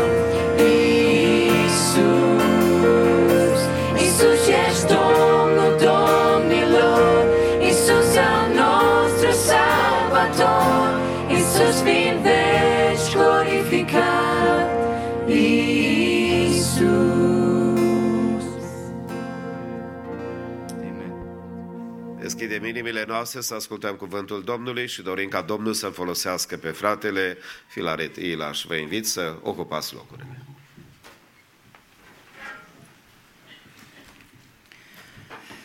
Să cade din nou să binecuvântăm pe Dumnezeul nostru, împreună cu Domnul nostru Isus Hristos și Duhul Sfânt. Amin. Așa vă că se cântă și așa este adevărat că Isus este putere, nu?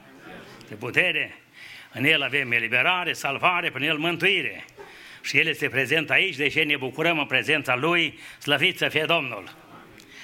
Într-adevăr, se vorbește mai multe limbi, dar vina nu este a celor din America, vina s-a întâmplat la turnul Babel. la turnul Babel. Acolo, până atunci, era deosebit. Deosebit, toți vorbeau aceeași limbă. Unii mergeau aceeași limbă, cred că n-aveau nici pașapoarte, mergeau într-o parte în alta aceeași limbă, dar Dumnezeu a încălcit limbele. Și acum atâtea limbi să vorbesc. Mi-aduc aminte o soră din București într-o zi îmi spune, frate Vilaret, eu cunosc 8 limbi. Am fost ambasadoare și cunosc 8 limbi. Dar este cineva care cunoaște toate limbile. Numele lui să fie binecuvântat. Și tot acela și-a încălcit limbile acolo la turnul Babel, într-o zi le a descălcit pe toate, nu? Și va face o singură limbă. Slăvit să fie Domnul. N-arată Biblie ce limbă să va vorbi dincolo, că e engleză, poate va fi română, nu se știe. Dumnezeu știe. Dumnezeu știe. E important că acolo ne vom înțelege toți. Vom cânta aceeași cântare nouă, într-o singură limbă, slăvit să fie Domnul. Da, ne bucurăm că Dumnezeu este prezent, El vine, ne vorbește. Am vorbit cu fratele Gaude, așa ca să zâmbească și el, am zis că tot capitolul din Matei, capitolul 16, tot. Păi dacă vorbim din tot capitolul, cred că stăm până dimineața aici. Este mult de vorbit, dar țin cont să nu, nu, să nu vă stresați, stați liniștiți. Eu știu că cunoașteți Evanghelia, așa cum spun și în România, spun și aici, nu, nu se duce lipsă de cuvântul lui Dumnezeu de Evanghelie. Și ei se duce în lipsă și noi în România, și cred că duceți lipsă și în America, este că e nevoie de mai multă pocăință. Doamne ajută-ne! Slăviți să fie Domnul! Dacă începem un picuț, cum a vorbit fratele tânăr, tare frumoase cuvinte, apoi capitolul 16 Matei, de fapt toată această scriptură este frumusețea lui Dumnezeu, cuvintele lui Dumnezeu. Este un izvor nesecat, că e Biblia, cuvântul adevărului. Și fratele a amintit printre altele un om care a trăit câți ani cu Dumnezeu? A treținut cât a spus fratele și scrie Biblia. 300 de ani. 300 de ani. Nu-i mult?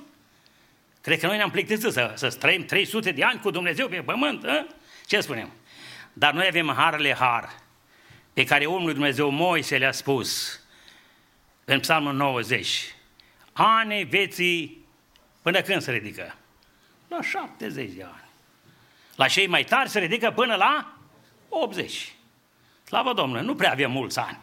Și apoi Dumnezeu ne ia acasă. Terminăm și cu engleza și cu româna și vorbim limba nouă. Slăvit să fie Domnul. Ce-i de făcut, dar?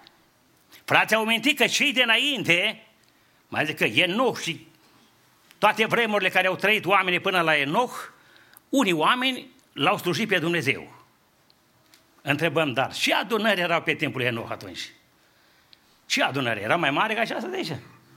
Nu era nimica. Nu era, nu era pe vremea Eu mai întreb câteodată de frați care bisericuți mai mici și o leacă, mai frate, suntem cam puțini, mai greu aici, de eu mai întreb altceva. Vreți să-mi spuneți în ce adunare merge Avram? Nici el nu avea adunare. Dar în vremurile de pe urmă Dumnezeu ne-a dat marele har, în timpul acesta scurt, foarte rar care pleacă peste 100 de ani, foarte puțini. În timpul acesta scurt, să putem să slujim pe Dumnezeu știind că noi plecăm mai repede acasă ca Enoch. Doamne, dă-ne putere să te slujim, nu? Dumnezeu să ne binecuvinteze. Cu toate că Enoch era mare proroc, arată Sfânta Scriptură, fratele știi din Iuda, că prorocul acesta a proroșit oamenilor pe vremea aceea și oamenii nu au luat seama. Pe vremurile acelea Dumnezeu le vorbea prin oamenii pe care Dumnezeu vorbea gură către gură către ei. Și Biblia îi numește proroși. Dar în vremurile noastre avem mai mare har ca cei din vechime, știți? Hai să deschidem Biblia cu ajutorul Domnului. Cred că aveți Biblia aici, da? Sunt Biblia aici.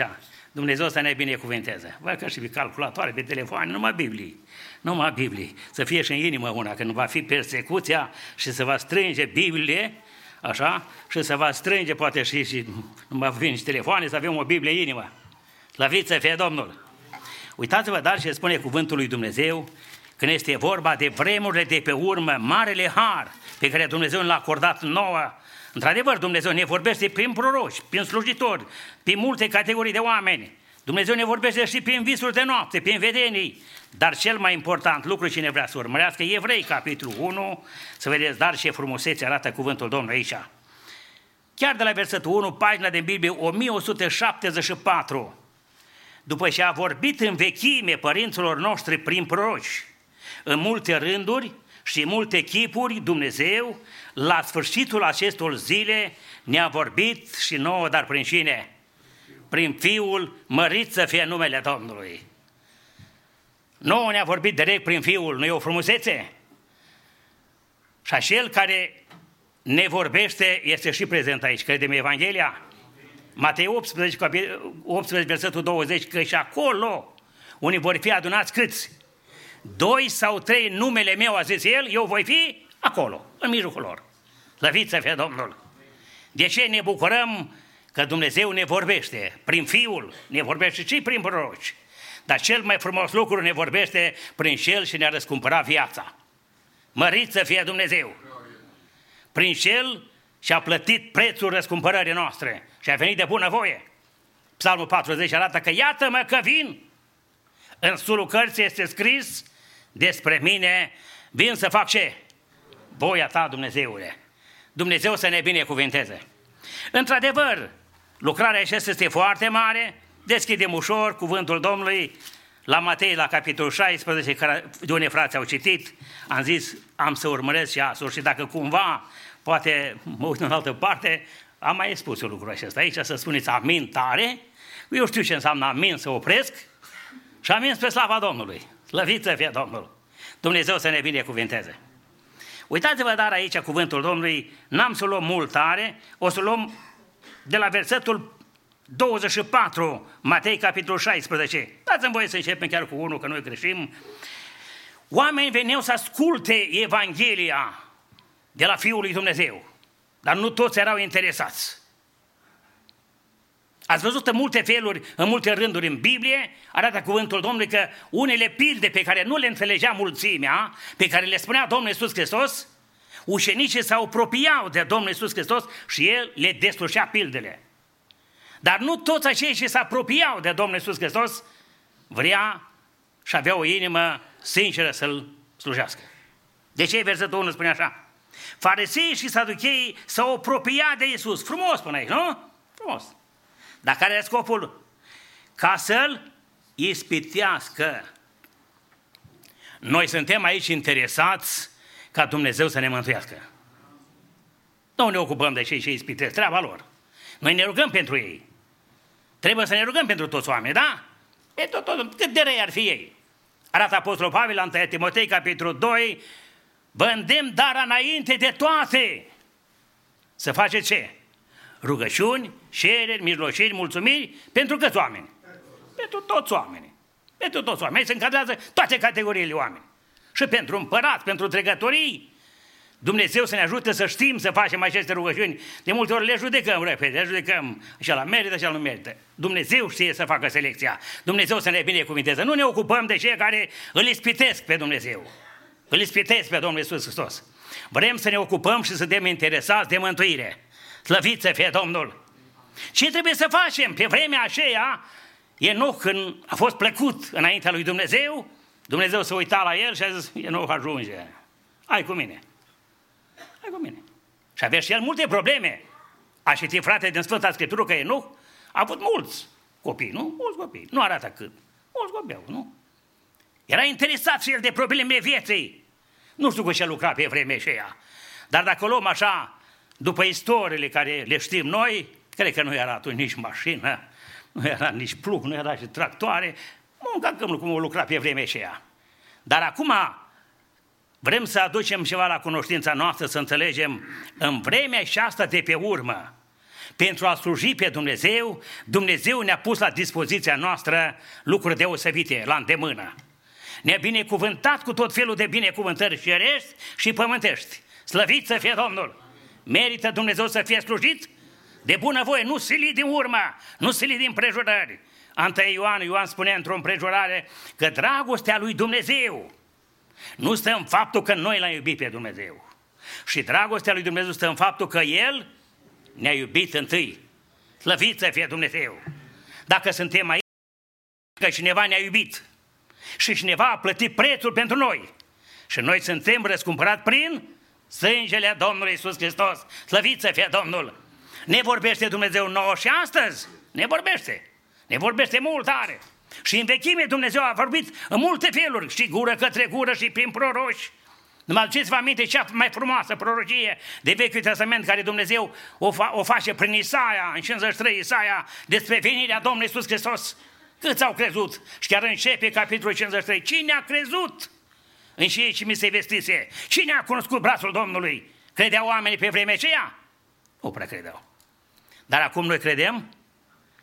Doamne, dă-ne putere să credem în cuvântul Tău. Tot ce este scris trebuie crezut că este puterea lui Dumnezeu.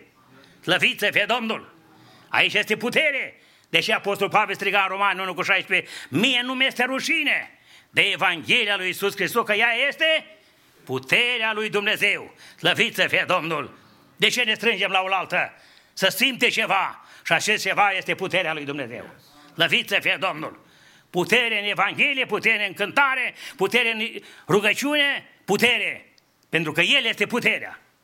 Domnul Iisus Hristos este puterea. Deși a spus ucenicilor în Matei, capitolul 28, ultimele versete la versetul 18 în jos. Mie mi-a fost dată toată puterea în cer și pe pământ. Le-a spus ucenicilor și dacă le-a spus ucenicilor, le-a și dat putere. Domnul să le iasă putere peste toată biserica. Avem nevoie de mâna lui Dumnezeu de viață, de putere, că Dumnezeu nostru vorbește, nu? Ne vorbește Dumnezeu. Chiar dacă ne vorbește și prin Fiul, dar ne-a vorbit și prin proroșii din vechime, ne vorbește prin Sfânta Scriptură, de fapt Dumnezeu nostru când vine, nu tace Dumnezeu. Hai să deschidem Sfânta Scriptură repede, să vedeți dar ce spune psalmistul în psalmul 50, despre ceea ce vorbește Dumnezeu și nu vorbește la vețuitoarele de pe pământ. Nu vorbește pomelor și vorbește oamenilor. Am zis cuvântul Domnului, psalmul 50, pagina 581 din Sfânta Scriptură. Dumnezeu, da, Dumnezeu, ce face? Vorbește. Vorbește Dumnezeu? Vorbește. Și cheamă pământul de la răsăritul soarelui până la sfințitul lui. Este vorba de pământul acesta, de lutul acesta? Nu. Este vorba de toți locuitorii pământului. Psalmistul arată în psalmul, ultimul psalm, psalmul 150, ultimul verset. Tot ce are suflare, ce să facă? Să laude pe Dumnezeu. Tot ce are suflare, să laude pe Dumnezeu. Cu toate că înaintea lui Dumnezeu și pământul laudă, îl laudă și pământul, toate vețitoare laudă. Este undeva mai în marginea orașului, la, la o periferie mai în Botoșani, și am grădină foarte mare, e o frumusețe, mai ales primăvara ce acolo, primăvara mulți pomi, așa, multă grădină, și se vede toate felurile de păsări, de dimineață, toate melodiile frumoase. Melodiile frumoase. Până acolo că și o pupăză dimineața cânt acolo și o pupăză. Toate laudă pe Dumnezeu. Dar noi ca oameni trebuie să lăudăm pe Dumnezeu, să lăudăm și să-i mulțumim. Să ne pregătim pentru împărăție știind că nu mai trăim 300 de ani. Nu trăim ca ei nou 300 de ani. Dumnezeu a reglementat și a mai mintit că viața se ridică până la 80 de ani. Sunt rarități care depășesc mai mult. Am avut ocazia să fiu odată la o mormântare la un frate de 102 ani. Dar sunt rarități. Viața să scură. Ce de făcut? Dacă Dumnezeu ne vorbește ce de făcut, să ne întoarcem la El. Doamne ajută-ne! Doamne ajută-ne! Uitați-vă în continuare ce spune aici. Din Sion, care este întruparea frumuseței desăvârșite de acolo, strălușește Dumnezeu. Din Sion, de aici, nu? De unde strălușește Dumnezeu? De acasă, acolo, când stai liniștit. Măi, la, între pe mulți. Ce faceți voi? Mergeți la adunare? Da, păi, na, mai stăm acasă, ascultăm o predică, frate, o predică am ascultat bună, o cântare bună, da, da, vă întreb, dar predica aceea care a ascultat-o și cântarea aceea, unde s-a cântat cântarea aceea și unde s-a spus predica aceea? Acasă la cineva? Nu, într-o adunare undeva. Du-te și tu acolo în adunare. Ascultă acolo direct. De la sursă, nu? Cum v-a spus rândul trecut. Cu fratele acela care l-a trimis pe milițian la sursă, direct. Nu la Ceaușescu. Direct la sursă, acolo, nu la tablou. Nu intrăm acolo. Este un Dumnezeu al cărui nume merită lăudat. Trebuie să slujim de bunăvoie, din dragoste, un Dumnezeu care pentru noi a venit să ne salveze. Slăvit să fie Domnul! Deci El vorbește cu oamenii, Dumnezeul nostru vine și nu tace. Înaintea Lui merge un foc misuitor și în prejurul Lui o furtună puternică. El strigă către cerul sus și spre pământ ca să judece pe poporul său. Și arată chemarea, e tare mult de vorbit acolo. Am zis, nu intrăm, că dacă ar fi să vorbim tot de aici, zis, nu rezistați. Eu rezist deocamdată că mulțumesc Domnul, sunt pensionar și Dumnezeu mi-a salvat viața. Știi ce înseamnă să fii mort? Am mai amintit eu așa. Dumnezeu mi-a salvat viața și vreau să strig de bucurie, cum a strigat David într-o prejurare. Nu numai să vorbim așa ușor, așa liniștit, Ca să Dumnezeu să-ți dea izbăvire, trebuie să strigăm de bucurie. Trebuie să lăudăm pe Dumnezeu din toată inima. Striga David în Psalmul 18, versetul 3. Eu am strigat, au strigă-te, lăudat să fie Domnul și sunt izbăvit de toți vrăjmașii mei. Slăvit să fie Domnul! Când strigăm de bucurie, suntem izbăviți de vrăjmași. Când strigăm de bucurie, Dumnezeu ne umple cu Duhul Sfânt. Când strigăm de bucurie, Dumnezeu ne vindecă. Lăvit să fie Domnul, să simte putere că El este viață. Mărit să fie Dumnezeul nostru. Ce e de făcut dar când Dumnezeu ne vorbește și vrem să câștigăm viața veșnică? Acesta este scopul, nu? De ce vinem aici? După viața de aici, să locuim o veșnicie cu stăpânul. Doamne ajută-ne! Însuși Domnul Iisus Hristos aici în capitolul acesta și aici un pic am să mă leg un picuț. Cuvântul Domnului din Matei, capitolul 16, urmăriți versetul 24 în jos.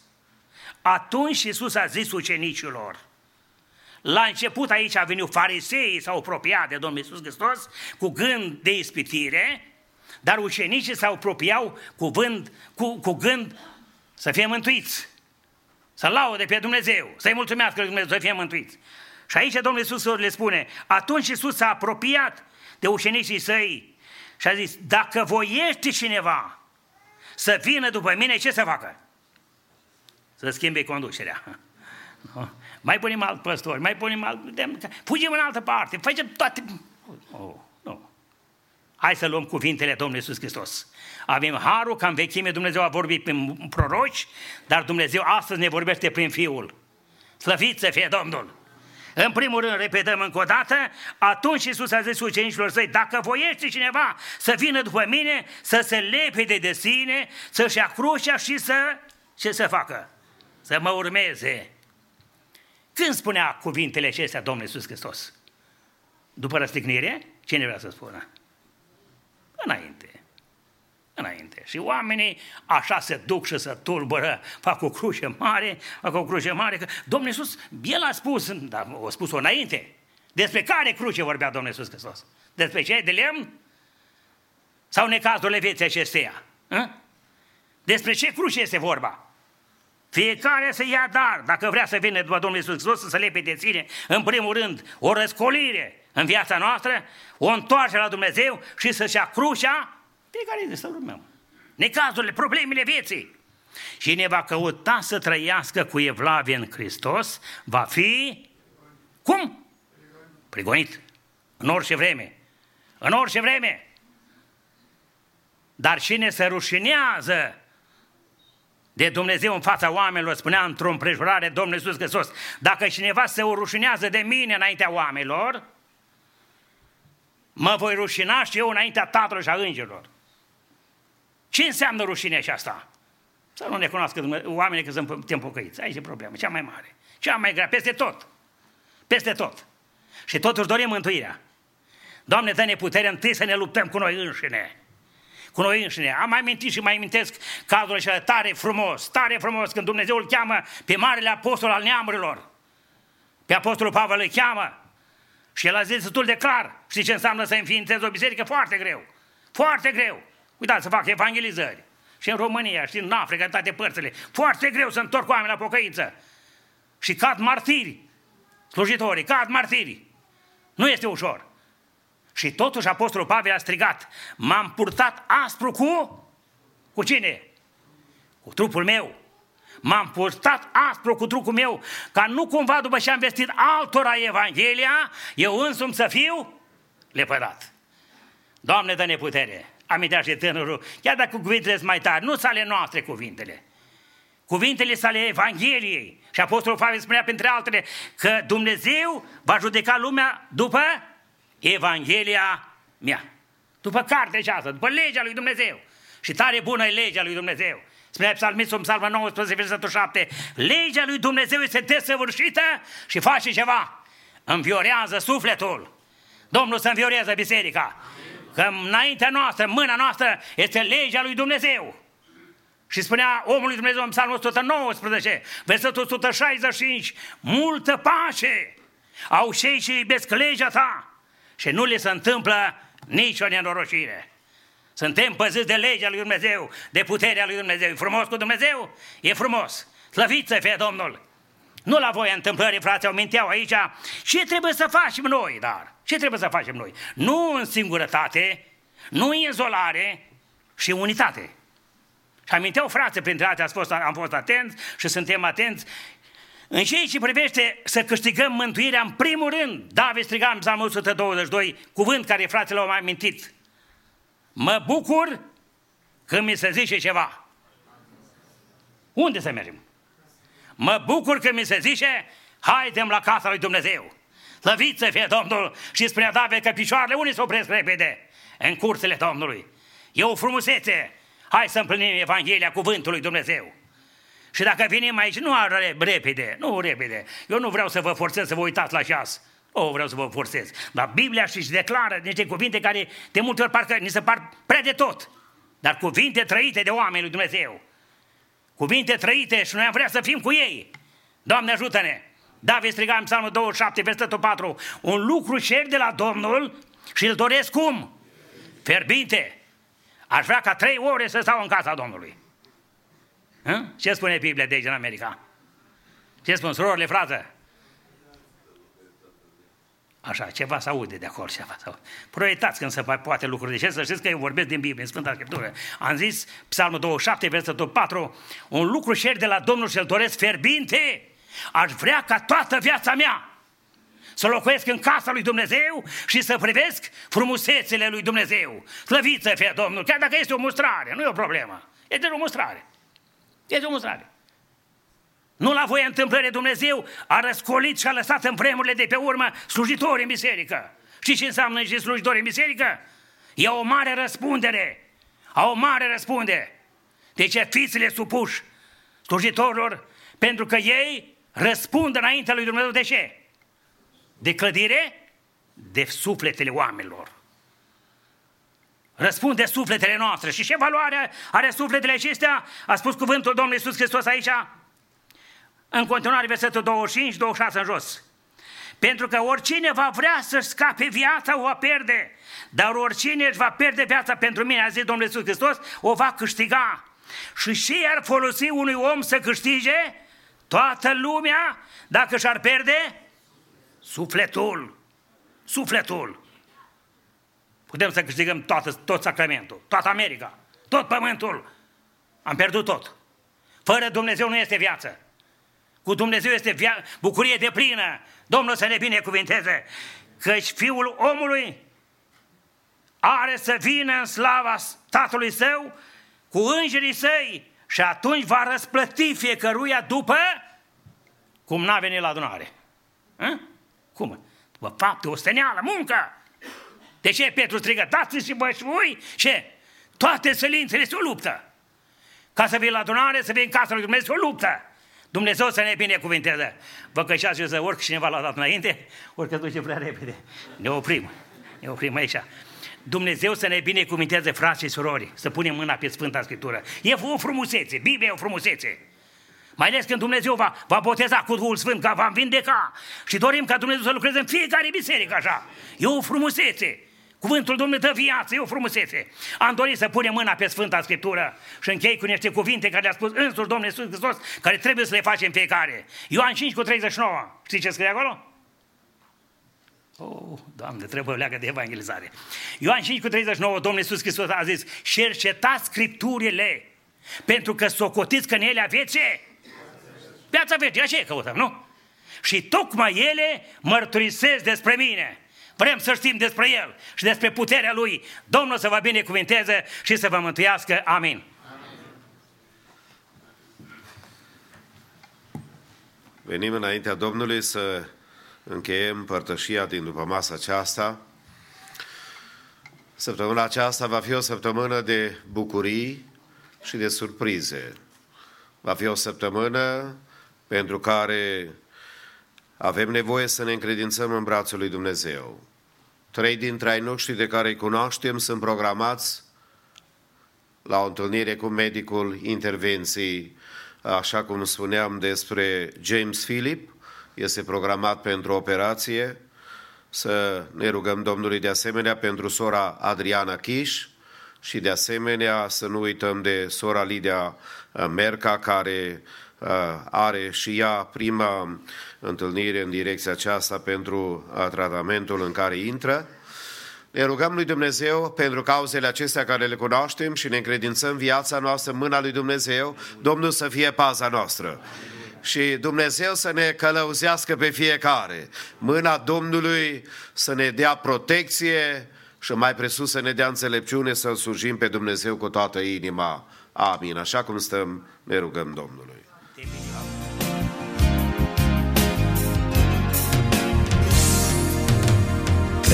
Că Dumnezeu a trimis pe Fiul Său lumea aceasta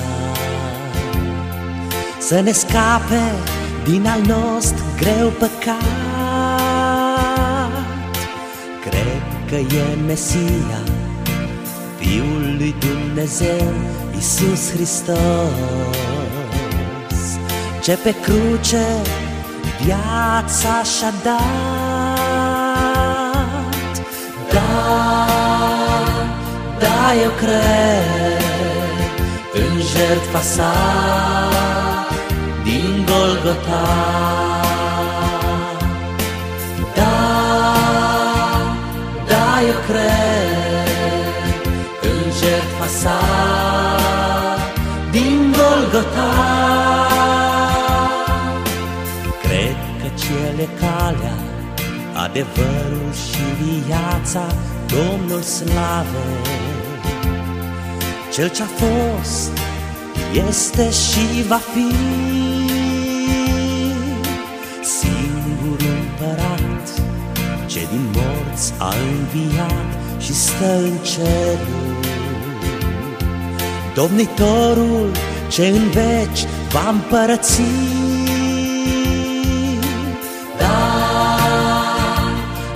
eu cred în jertfa sa din Golgota.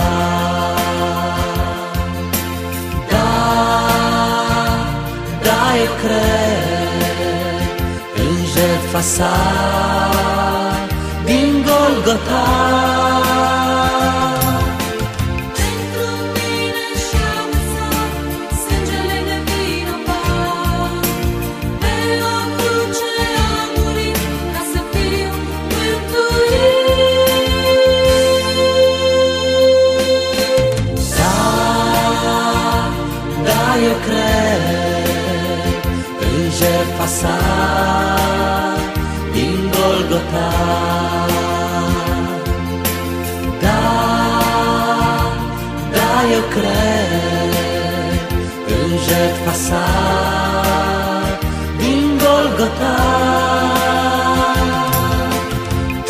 că într-o zi Iisus ne va răpi în slava sa.